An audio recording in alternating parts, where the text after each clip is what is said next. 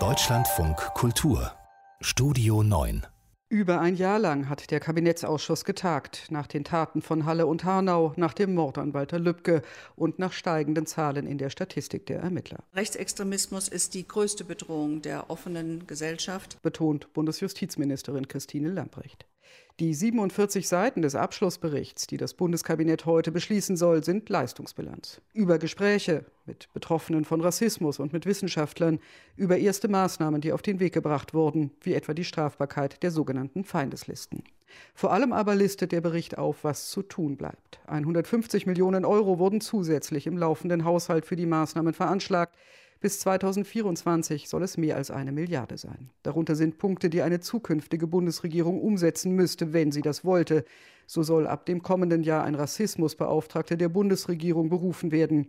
Ein Expertenrat Integration und Vielfalt, angesiedelt bei der Integrationsbeauftragten, soll die Regierung beraten. Mit insgesamt 89 Projekten quer durch die Ministerien will die Regierung Entschlossenheit und Einmütigkeit demonstrieren. Das allerdings hat Grenzen. Dabei hatte sich Bundesinnenminister Horst Seehofer noch in der vergangenen Woche hoffnungsfroh gezeigt. Wir haben uns jetzt verständigt in der Koalition mit sehr, sehr wirksamen Vorschlägen, vor allem in der Bewusstseinsbildung und in der Prävention.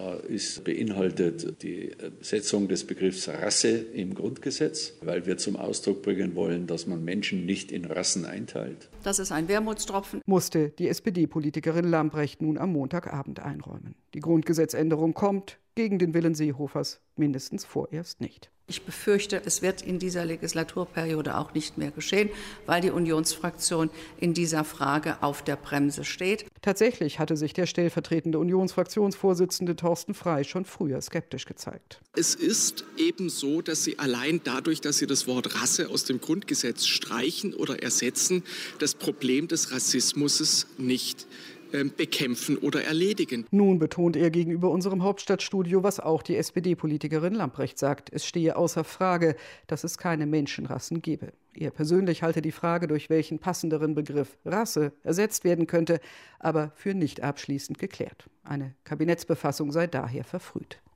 Dagegen sollen nach jahrelangem Streit heute auch die Eckpunkte für ein Demokratiefördergesetz oder wehrhafte Demokratiegesetz vom Kabinett beschlossen werden.